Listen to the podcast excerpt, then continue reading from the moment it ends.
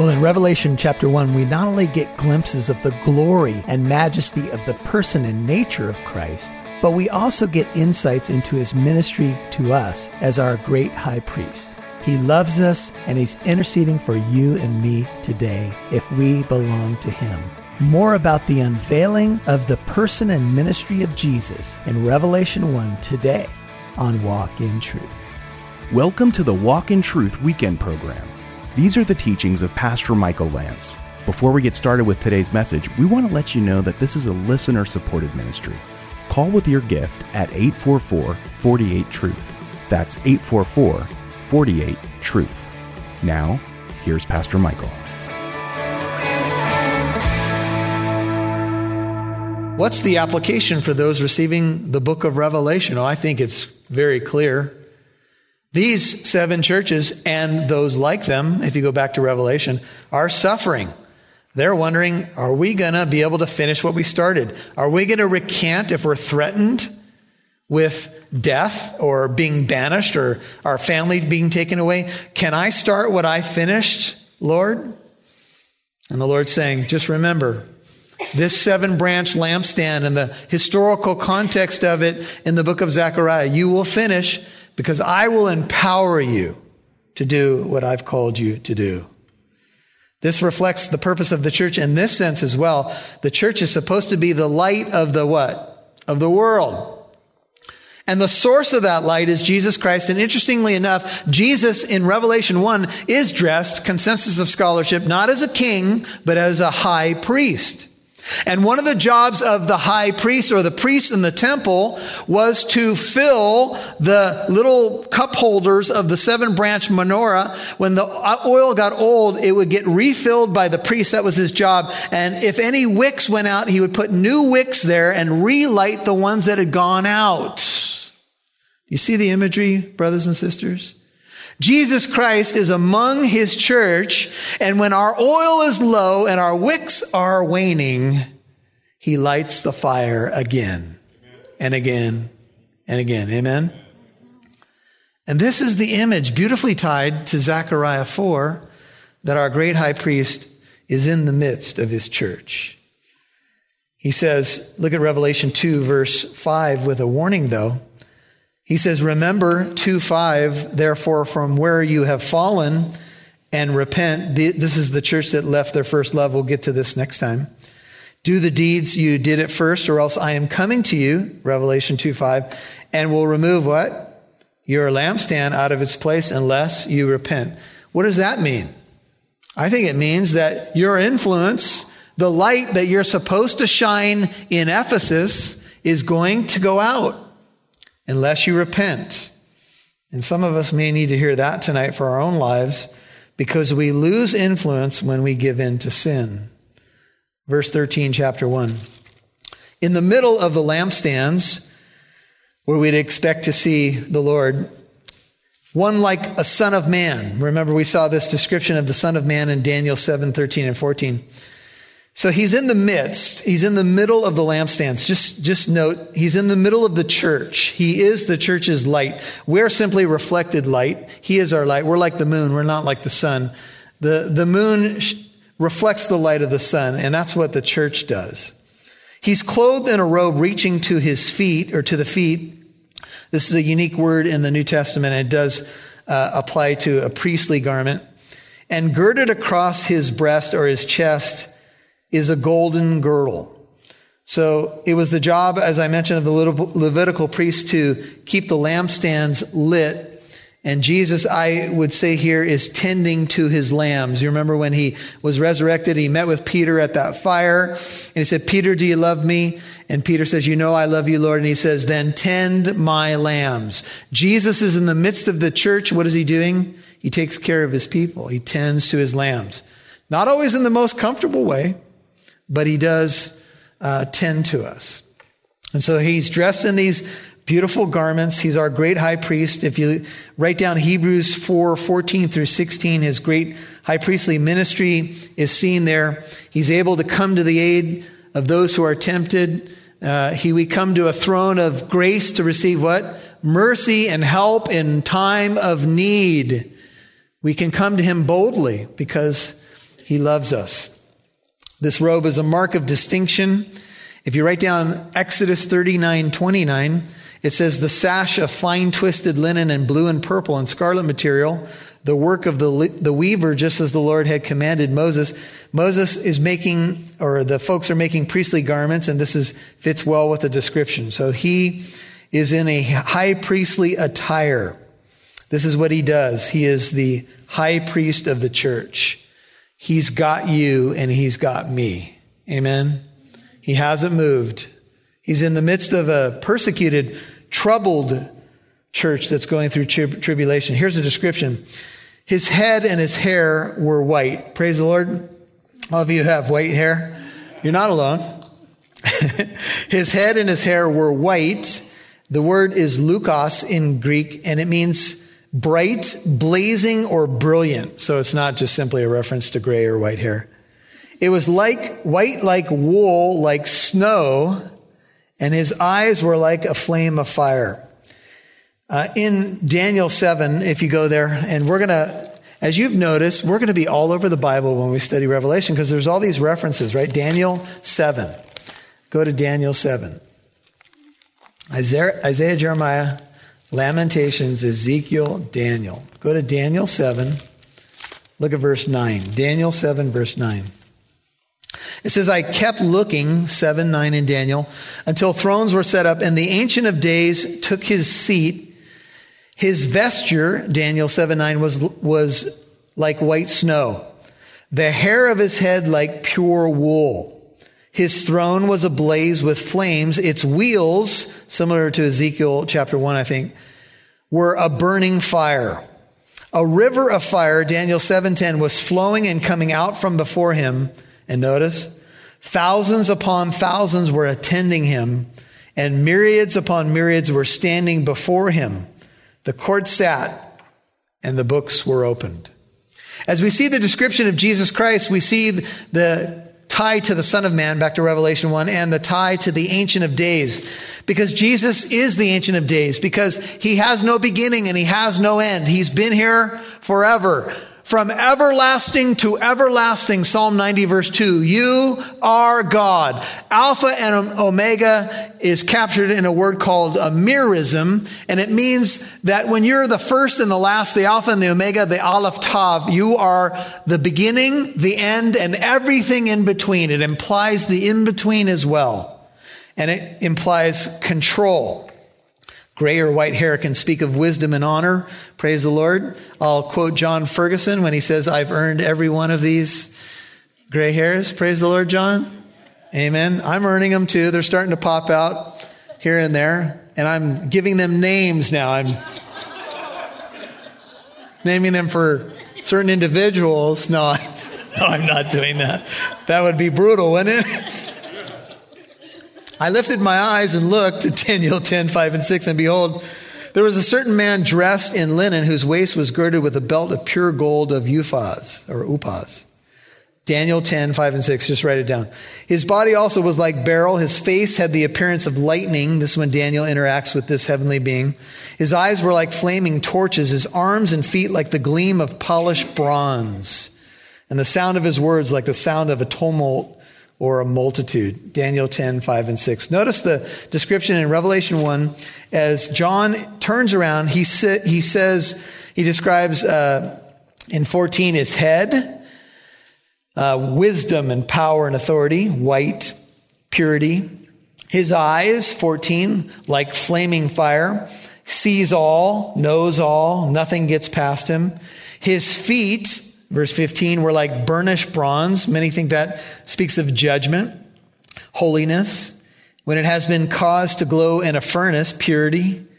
And his voice was like the voice or the sound of Niagara Falls. It actually reads like the sound of many waters. If you've ever been somewhere where there's gushing water and it's an awesome, like it's a big day at the beach and the waves are like, you know, you can almost feel it when you stand like at the pier or on the beach when the waves are really rumbling. I stand on the sand. I don't go out on the water during those times. Just hold my board. Yeah, maybe in a few minutes. What do they call that? Poser? Yeah. Anyway. Pose for selfies. I was there, big wave behind you. Anyway. His voice is awesome. It's like the sound of pounding surf, the sound of Niagara Falls, the sound of gushing, pounding water. This is our God. This is our Savior, Jesus Christ. He spoke the world into existence. He said, let there be light. And light said, okay. Yeah. How does that work? He said to oceans, you can go no farther than that. Stop. That's raw power. Jesus said to the sea, peace, be still. And it was quiet. Who is this one that even the wind and the waves obey him? I'll tell you who he is. He's God Almighty. You've been listening to the Walk in Truth Weekend program. Visit the Walk in Truth store today to get the Revelation DVD series by Pastor Michael Lance. The book of Revelation reveals the person and work of Jesus Christ and how he speaks to his church in both words of commendation and correction. This book will give you a unique glimpse into heaven and the worship that happens there. It also reveals the future. We see the seven-sealed scroll, the four horsemen of the apocalypse, and many other intriguing truths that expose God's plan for planet Earth, the unbelieving world, and his church. Join Michael Lance in a DVD series of this dramatic, often sobering book. Visit the Walk in Truth store today to order your copy of the DVD teaching The Mark of the Beast, The Seven Seals, and The New Heaven and New Earth. All available to help you dive deeper into the book of Revelation. Visit walkintruth.com today. That's walkintruth.com. Click on store. You can now listen to Walk in Truth with Michael Lance wherever you go and whenever you want. That's because Walk in Truth can now be heard on your favorite podcast app. Apps like iPodcast, Spotify, Stitcher, iHeartRadio, Google Play, and much more. Simply open up your favorite podcast app and search Walk in Truth. Make sure you subscribe so you'll know when a new show is available. Thanks for listening and partnering with Walk in Truth.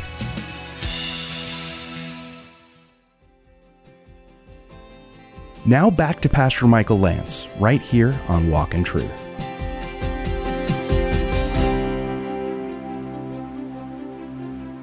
His eyes, 14, like flaming fire, sees all, knows all, nothing gets past him. His feet, verse 15, were like burnished bronze. Many think that speaks of judgment, holiness, when it has been caused to glow in a furnace, purity. And his voice was like the voice or the sound of Niagara Falls. It actually reads like the sound of many waters. If you've ever been somewhere where there's gushing water and it's an awesome, like it's a big day at the beach and the waves are like, you know, you can almost feel it when you stand like at the pier or on the beach when the waves are really rumbling. I stand on the sand. I don't go out on the water during those times. Just hold my board. Yeah, maybe in a few minutes. What do they call that? Poser? Yeah. Anyway. Pose for selfies. I was there, big wave behind you. Anyway. His voice is awesome. It's like the sound of pounding surf, the sound of Niagara Falls, the sound of gushing, pounding water. This is our God. This is our Savior, Jesus Christ. He spoke the world into existence. He said, let there be light. And light said, okay. Yeah. How does that work? He said to oceans, you can go no farther than that. Stop. That's raw power. Jesus said to the sea, peace, be still. And it was quiet. Who is this one that even the wind and the waves obey him? I'll tell you who he is. He's God Almighty. His voice is powerful. Oh, I have so much I want to show you. Oh, go to Ezekiel. Go to Ezekiel. You gotta go there. You just have to. Ezekiel is just before Daniel, so you already know where it is. Ezekiel. Go to chapter 1. So Ezekiel, there's a lot of stuff in Revelation that is alluded to from Ezekiel, but let me just show you some highlights. Chapter 1, verse 26. Images of God's glory from Ezekiel, chapter 1, verse 26. Now, above the expanse that was over their heads, 1:26, there was something resembling a throne like lapis lazuli in appearance. And on that which resembled a throne high up was a figure with the appearance of a man, 1:27. Then I noticed from the appearance of his loins and upward something like glowing metal that looked like fire all around within it. And from the appearance of his loins and downward, I saw something like fire. There was radiance around him. As the appearance of the rainbow in the clouds on a rainy day, so was the appearance of the surrounding radiance. Such was the appearance of the likeness of the glory of the Lord. And when I saw it, I fell on my face and heard a voice speaking. Go all the way to Ezekiel 40. Ezekiel chapter 40. Look at verse 1. Ezekiel 40, verse 1. In the 25th year of our exile, at the beginning of the year, on the 10th of the month, in the 14th year after the city was taken, on that same day the hand of the Lord was upon me, and he brought me there. In the visions of God, he brought me, Ezekiel 40, verse 2, into the land of Israel and set me on a very high mountain. Similar to what John's going through, Ezekiel goes through. And on it, to the south, there was a structure like a city. So he brought me there, and behold, there was a man whose appearance was like the appearance of bronze, with a line of flax and a measuring rod in his hand, and he was standing in the gateway. And the man said to me, Son of man, see with your eyes, hear with your ears, and give attention to all that I'm going to show you. For you have been brought here in order to show it to you. Declare to the house of Israel all that you see. You see the parallel? Send this to the seven churches, all that you see. Ezekiel's told, you tell this to the house of Israel. Go to chapter 43, look at verse 1. 43:1 says, Then he led me to the gate facing toward the east, and behold, the glory of the God of Israel was coming from the way of the east. There's an eastern gate on the Temple Mount today that is closed, interestingly enough, and we'll get a chance to look at it when we're up on the Temple Mount area when we go to Israel. Behold, the glory of the God of Israel was coming from the way of the east, and his voice was like what? The sound of many waters, and the earth shone with his glory. And it was like the appearance of the vision which I saw, like the vision which I saw when he came to destroy the city. The visions were like the vision which I saw by the river Chebar, and I fell on my face. John's going to do the same in a moment. And the glory of the Lord came into the house by the way of the gate facing toward the east. And the Spirit lifted me up and brought me into the inner court. And behold, the glory of the Lord filled the house. Man, purity, power, holiness. These prophets, even though their jobs were tough, back to Revelation 1, man, they got to see some incredible stuff. And as John turns and he's seeing who we know is Jesus Christ, he says this. After he describes his voice, his eyes, his hair, his purity, his power, he says, in his right hand, he held seven stars. Out of his mouth, remember, symbolic language here, out of his mouth came a sharp two-edged sword, and his face was like the sun shining in its strength. Can you imagine? John might say, you got any Ray-Bans or Oakleys that I can wear? You ever go outside, you're in a dimly lit room and you go outside and it's bright and your eyes can barely even take like the concrete. And you're like, whoa. Can you imagine? John must have had super sunglasses because his face was like the sun shining in its strength. When Paul saw Jesus on the road to Damascus, that's how he described Jesus. He said he shined brighter than the noonday sun. Well, it shouldn't surprise us. He made the sun. The future Jerusalem has no need of the sun or the moon to shine on it, for the Lamb in the midst of it is its light.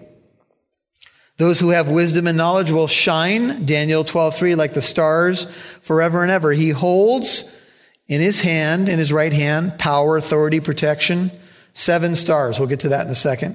He's got a sharp two-edged sword, symbolic language, coming out of his mouth speaks of correction and judgment. The word of God is what? Powerful.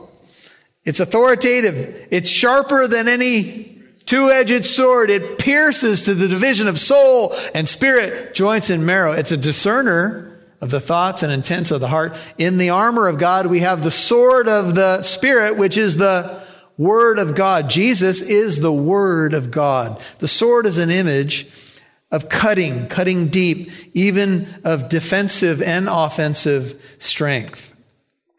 And he's got the sharp sword. He's going to speak sharply to the churches in some cases. And of course, his word of judgment is going to come on the world. And his face, man, his face is glorious.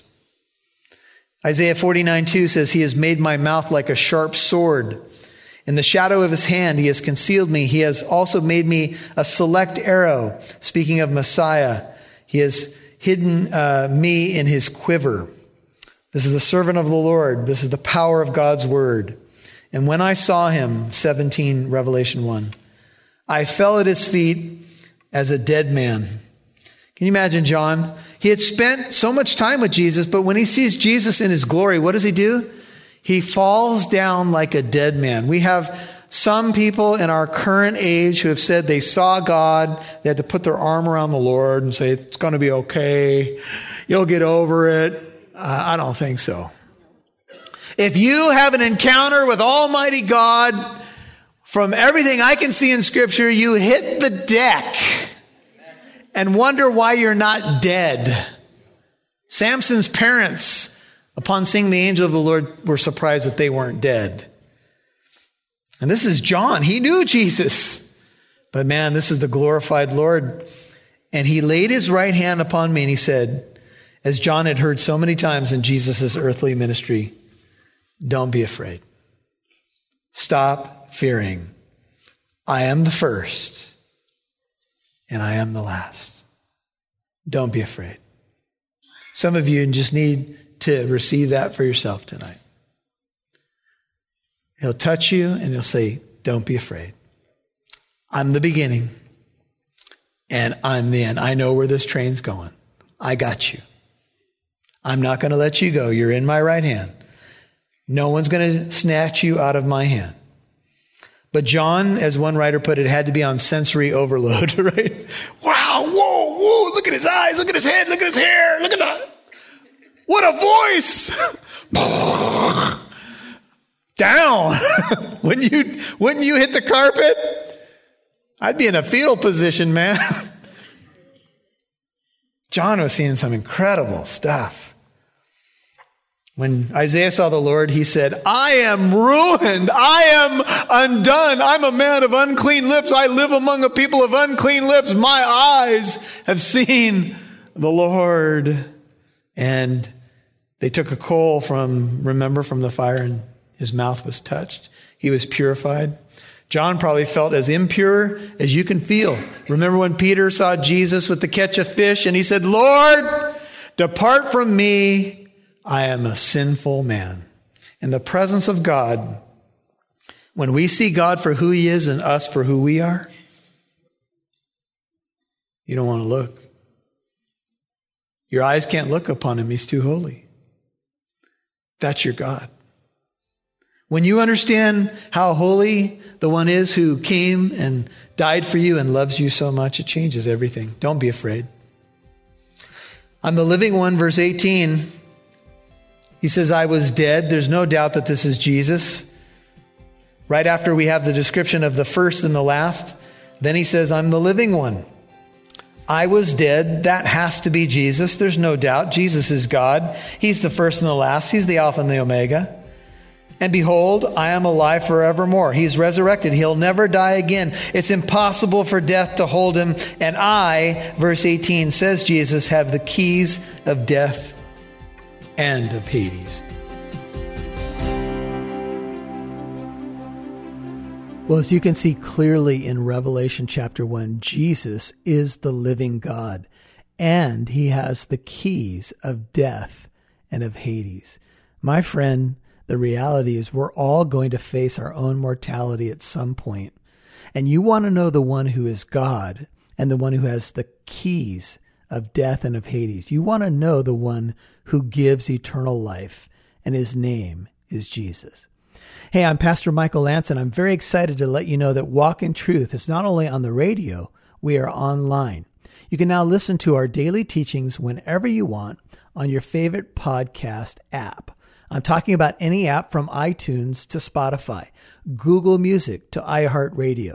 Open your favorite app, search Walk in Truth, and it's all free.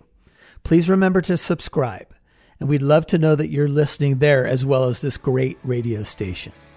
Well, tune in tomorrow as we'll finish up the week, concluding our teaching in Revelation chapter 1, the unveiling. Look forward to it. Until then, God bless you. Thanks for listening to Walk in Truth, encouraging you to reach out with God's truth to all people.